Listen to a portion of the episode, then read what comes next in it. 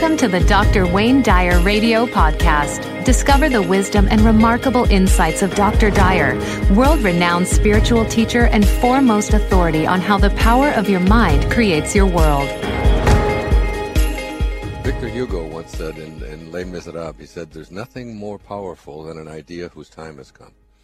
And uh, when an idea's time is here, that is uh, that you know enough people, uh, you know, especially people who are the have-nots, um, just begin to coalesce and, and come together. Uh, the shift is automatic. Uh, these people like Mubarak and uh, Gaddafi and so on, they they try to hang on. They try to hang on. They're up there in their 80s. They've been you know they've been despotically rulers for you know for decades now, and they don't want to let go of it and uh, they, they, absolutely have no choice in the matter. And it's it's really courageous people who uh, have decided, and then, and it's like the, the old hundredth monkey phenomenon. When you reach a certain critical mass, when a certain number of people begin to think in a certain way, and the internet fuels this. I mean, it really makes uh, it, it's like you can really bring together an enormous number of people in a very very short amount of time. Uh, when enough of those people begin to align in in in a in a new way, um, the uh, the shift is on. It can't be stopped. It's a, it's an idea whose time has come. To me, it's a very exciting time. Um, I mean, I know it's going to uh, have its effect on uh, things like oil prices and so on, but ultimately, it's going to, I think, bring some uh, some sensibility and some stability uh, to to the to the entire world, where we begin to realize that we have to start treating each other with dignity and respect, whether we're government leaders or whether we're business leaders or school leaders or or just uh, leaders in our own homes. Um, you know, dignity and respect are, are, are, are called for, and if they're not going to be there, there's going to be a revolution. Absolutely. So, exciting time. I think it really is. It is. It's very exciting. And the other thing I think that it's great about, you know, Facebook and Twitter and the other social media is where a lot of times people are so insulated and we might not hear everything that's going on and, and they've tried to mm-hmm. suppress a lot of things happening in Libya, but information is getting out. People are, are spreading the word and, and letting the world know what's happening to them. And don't and think so that important. the places like Burma or Myanmar or, or North Korea uh, that those people uh, uh, are not hearing this uh, and seeing uh, what is taking place. And while they, they hunker down and they really attempt to use violence as a means to suppress it, I found it very interesting. In um, I think it was it was in Egypt. I think it was. It might have even been in in uh, Libya. Um, two of the pilots decided that they weren't going to they weren't going to drop bombs on their own people, and they parachuted out of their planes and let their planes uh, crash into the desert. I think it was in Libya. Uh, so you know that uh, you you can start ordering the army around, but even if the army begins to say, "Wait a minute, you know these are our people, and we're not going to be firing on our people," and, and that kind of a conscience uh, really, um, you know, can make a huge, huge difference. It's called the shift. It is. It's true.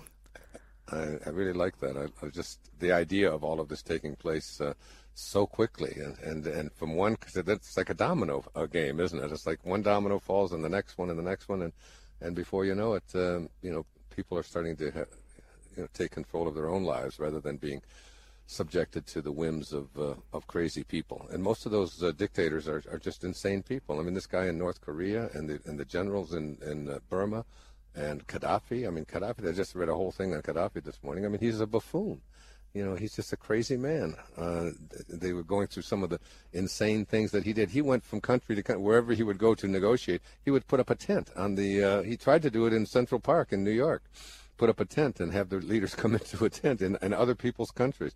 Just a crazy guy, you know, uh, who uh, who's been around, who's been in power way too long. People are fed yeah. up. It's time for change. Yeah, and the absolutely. the great thing about uh, your show too and the internet. I mean, we've got people all over the world listening. Right. And right. Uh, our first caller, I wanted to go to Dana in Romania. We can see what's going on over there today, and she's on wow. line one. So well, I thought they've had some major things happen over there in Romania. Hi there. Hi, Dr. Dyer. Hi. How are you? I'm fine, thank you. How are you? I'm good, thank you. What's on your mind from Romania? They had a revolution that take place not too long ago there. Ceausescu, was it? Is that, his, is that how you yes, say his name? Yes, yes, yes. Yes, in '89.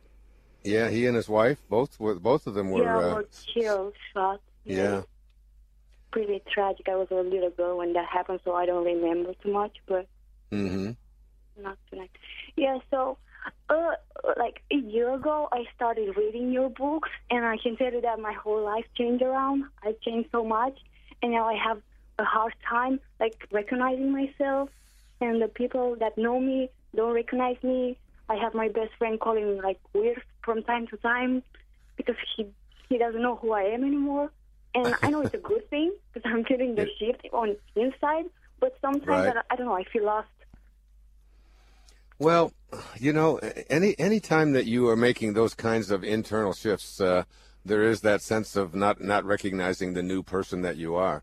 But uh, that new person that you are is uh, probably a whole lot happier and more content and less controlled by uh, other people's rules and uh, you know the cultural things that people are telling you you have to be and family and so on.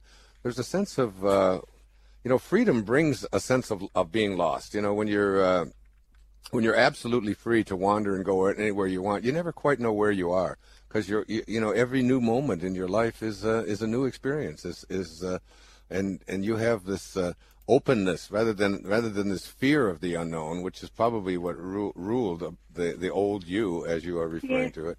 Um, There's the fear goes away, the fear of the unknown goes away, and you you know, you begin to have a sense of, uh, you know, whatever it is that controls everything in this universe, including building, uh, you know, uh, creating worlds, is uh, is operating inside of you as well. That that God is not some external uh, kind of uh, thing that you are afraid of, but rather it is it is a part of who you are, uh, and most people don't get that and don't recognize that. I wouldn't be Yes, too concerned about.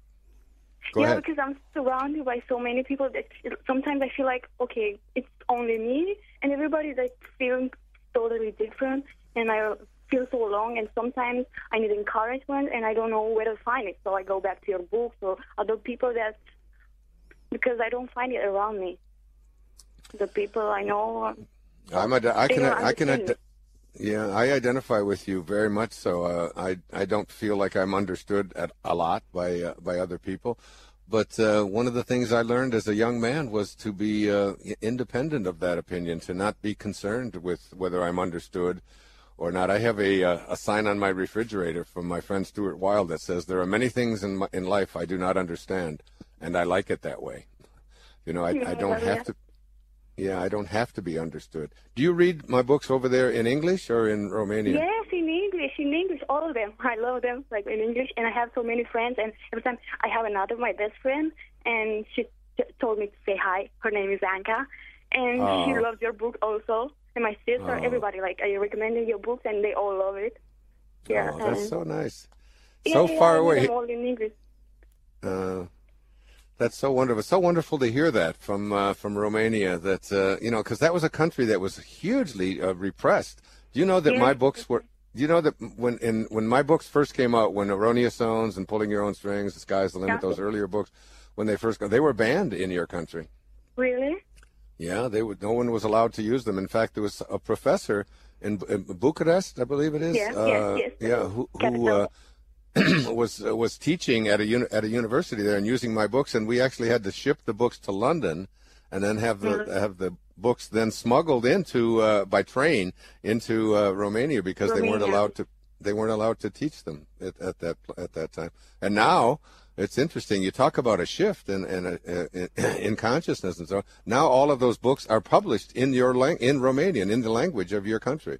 Yeah, yeah, because it- I was in the library the other days and I found on your, your books and I was like so happy. Oh, yeah, we're there. Yeah, yeah. Yeah. And uh, but isn't that amazing to go from being, you know, it's what we were talking about what Diane and I were just talking about with these revolutions that are taking place. That's kind of a revolution in itself, isn't it? The, a, a, It a is. new awareness. Yeah. Yeah. But you know what? Your your idea that uh, you need you need let go of the idea that you need to be understood, that other people have to uh, gr- grasp who you are, and that if people start rec- don't recognize the old you, because the old you was probably much more of a, a, a fearful uh, person who was who was being manipulated by forces outside of yourself, and now you Yeah, trust you trust yourself, and, Yeah. and and not even you know saying that you need encouragement.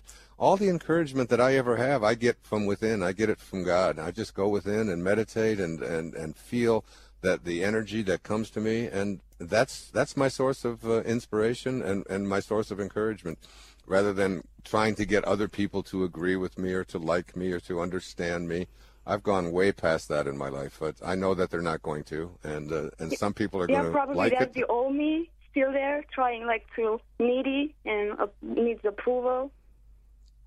And, Yeah, you know, but the, you know that's that's a memory. That's all that is, my love. That's just a memory. That's uh, that's not uh, that's not you any longer. You don't really need it. You're just accu- you just got accustomed to that.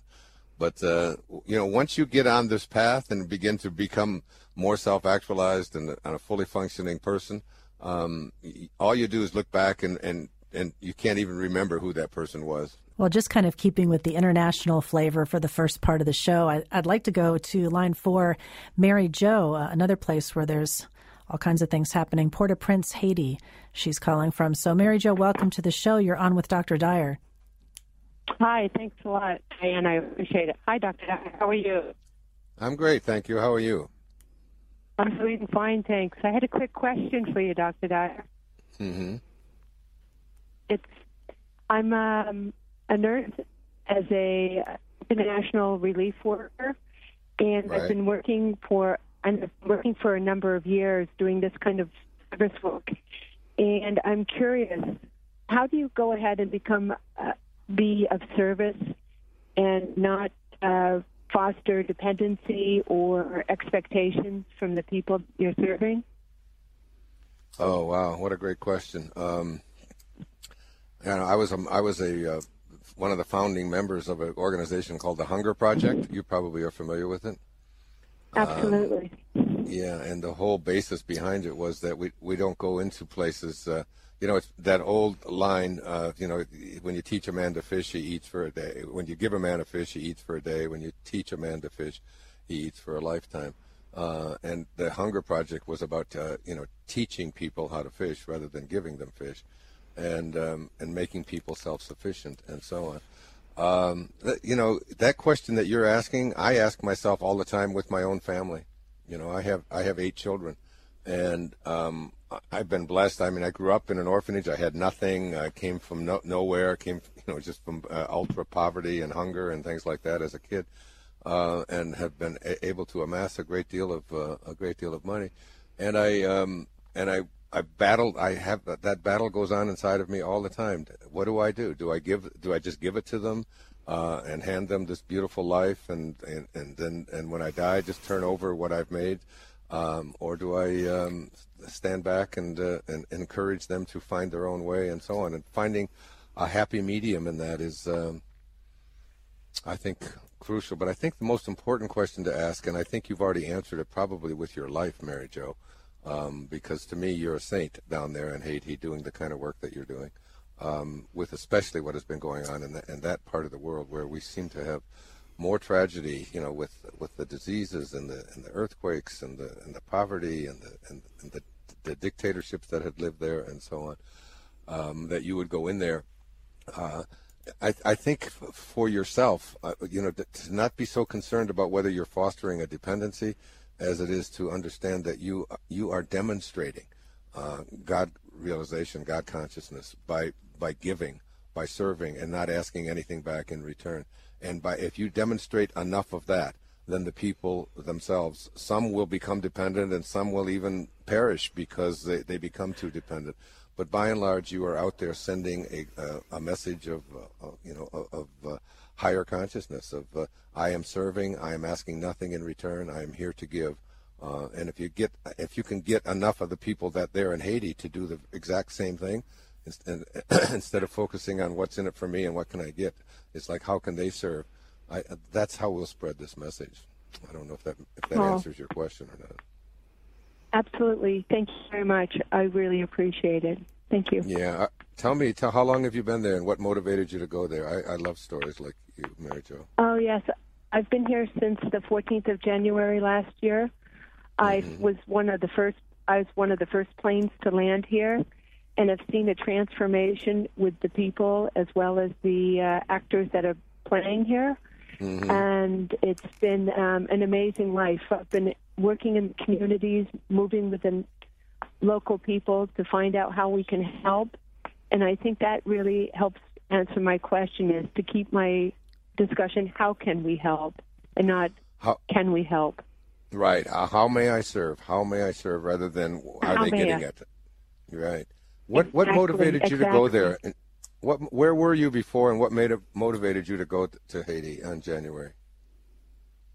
Uh, it was uh, it was one of those things that uh, I heard of the earthquake. I connected with a friend of mine. I was in Vermont at the time, and I connected with a friend of mine and said uh, I'm available. So off I went on the next flight uh, the next morning, and uh, I've been here ever since. We're wrapping up now. It's a bit painful because if I could just share a quick story Sure. of a small of a we're wrapping our project up and today one of my guards one of my uh, people who just really take care of us came up and said what am i going to do tomorrow? You know it was the last day of work today and what am i going to do tomorrow? And it was so painful because he has worked 24/7 for the last year and a half and people just don't know what to do when they're not working or people don't know what to do for the next step. So it was quite painful to see that um, because there were a lot of people in that situation. But I just uh, gave him appreciation and um, support of how much I appreciated his safe service Right. and uh, that he's that he's loved. And so that was and, an important important thing to say to him and to everybody there is that um, you know all you have to do is, is find somebody who's in worse shape than you are and reach out to them and, and, and send them some love you know whether you give them a flower or whether you just help them to wash uh, wash their bodies or whatever it is that you do as long as you stay in service you know you stay in service you show That it doesn't have to be a, a particular job, you know, given a, a certain kind of conditions. It can be just just the idea of being out there and being this giving, beautiful soul. Uh, give your soul away, you know, um, and, and and you'll never ask the question, and you'll be guided to the next step and the next and the next. You have, it's almost like having an Uh, intention with conviction and faith. So let's go to New Mexico. We'll come back to the States here. Uh, John in Las Cruces is uh, holding very patiently on line two. And John, thanks for holding. You're on with Dr. Dyer today. Well, thank you very much. Uh, it's such a uh, such an honor to speak to uh, to Dr. Dyer. I met him at the Pyramid in Houston in the '80s, and uh, Oh my goodness, yeah, with uh, Howard Howard Caesar. Howard Caesar, and before that was the Paulsons, and then uh, Mile Right. High, and then Mile High there in Denver too. And so I've enjoyed. Uh, I really enjoyed you at those small venues. That was that was very very nice. Yes, I But I love have- those days. I have a question for you. I'm I'm 58 years old. Five years ago, I had a heart attack and was diagnosed with cardiomyopathy, which is a de- degeneration of the heart muscle, not cardiovascular. My mother died of it in the 60s. When I was diagnosed five years ago, they told me I had six months to two years to live, and I refused to accept that prognosis, and I continue to be here. But cardiomyopathy leaves you very drained and fatigued, and I've been trying to work a way to manifest uh, not just longevity, but some sort of uh, strength and energy. And I have problems because there's there's two statements that you've made. For some reason, I come up to, to a problem with them. One of them says, "What you want, want what you want for yourself more for someone else than for yourself." Right. And then you say, sometimes I've heard, the universe doesn't bring to you what you want; it brings to you who you are. Right. So, how do I want or manifest this strength and energy for a diseased heart? Well, um, that's a that's you know, it's it's a question that, that I don't have uh, kind of answer that I'd like to have for you, uh, except that I do know that um, I do know that things uh, that we think are uh, incurable uh, turn out not to be very very much more frequently than we than we believe, and that healing your heart um, might be something that you have much more uh, control over than you've ever imagined yourself to, to have. Um, I I would become really conscious of the I am discourses, uh, which I'm writing about now. But uh, when you are able to to understand that the, the words I am, you know, is really God within you, and that to see yourself uh, as uh, being as healthy as you possibly can, being ha- having as much energy as you possibly can have, and saying that I am high energy, I am health, I am all of these things. Uh, but the big fear I think that we all have is that um, you know that what you know, am I going to die from this? I mean, that's basically the fear that uh, that all human beings are, are looking at. And the, and if you can get that one under control, you know, in other words, to know that you are you are going to leave this planet and your heart is going to stop beating, um, not when some doctor tells you or not when, but when you know when you are called home, and and when you get totally completely at peace with that, you're going to find your energy changing. I think a, a great deal. I'm not. I'm not a medical doctor. I'm not here to to, to give medical advice. Uh, I I don't even know what cardiomyopathy is, other than what you have just t- told me. Um, but I do know that um, I've had a heart attack myself uh, 11 years ago, and uh, and I have leukemia, uh, and um, and they are not. They, these are not labels. That I. These only time I ever talk about this is when I'm giving an example. I don't go around you know, putting these labels on myself. Um, but within me, I know that I am here for, I have a Dharma, I have a purpose, I showed up for that. Uh, and that when I stay on that and my focus is on serving and reaching out and helping, you know, make this world a better place and the people in it and everyone that I encounter, that my energy level goes soaring, goes soaring up.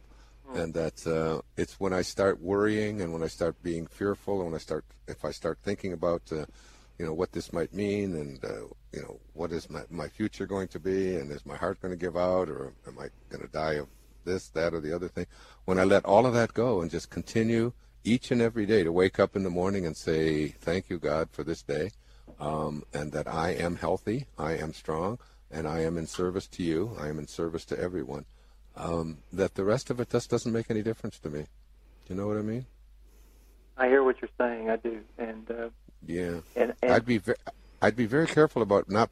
First of all, number one, not putting uh, putting that label on yourself. You know, because you've you said you, the diagnosis came in five years ago. Is that correct? Five years ago, yeah. And and and you were given 18 months to two years. So you're like, you know, you're not a part of any statistics that any medical community can give you. You've already shown that that, that doesn't apply to you. Now what you have to do is show that your energy level also doesn't have to, it doesn't have to apply to you as well. Now, you know, there are other things that go along with that because when you start using these I ams, um, you know, I am healthy, I am strong, I am careful, I am, you know, all of these, uh, this work, uh, you start changing around the way you eat and the way you treat your body and the, and the, uh, you know, the, the way you exercise and virtually all of it begins to shift. And I don't know what you've done about that. Well, I've contacted Pam McDonald, uh, thanks to your program, and what a wonderful person she is. Isn't she something? Hey, yeah. she's just was, wonderful. Yeah, it's amazing. I'm sitting here looking at her book, thinking I'd really like to send. Have you got Have you got a copy of that? Uh, well, I've given everything that I have away, but I have read the book, and I do, you know, mm-hmm. I do enjoy it very much. Yeah. Mm-hmm. But I've talked to her, but the, um, you know, the I don't label myself. In fact, I, I don't use this word, and I don't tell people this. I'm just telling you this because it's right. what I'm doing. I understand. Right. I, I'm the same way. Yeah. But I, I just have uh, it's cardiomyopathy doesn't pump as much blood, and you're just so fatigued. Mm-hmm. You know, I used to to you know hike the mountains of Colorado and do all of this mm-hmm. just a few years before this, and now you know just getting out and walking up to the mail is is, is very difficult. And I'm just you know, and I've made peace with dying and I've lived a wonderful life and right. happy with that. But I just while I'm here, and I heard you say this the other day, that you were not going to, you know, you were not going to uh, be in a body that was just going to give out. You were going to just be doing stuff, right. have energy, and that's what I'm trying to get to. You know. Uh, yeah. Then, then, then declare that. What is your first name? Don. Don, declare that, Don. Declare yourself as I am healthy. I am full of energy. To find out more about Dr. Wayne Dyer or any other Hay House author, please visit hayhouse.com. Thank you for listening. Bye.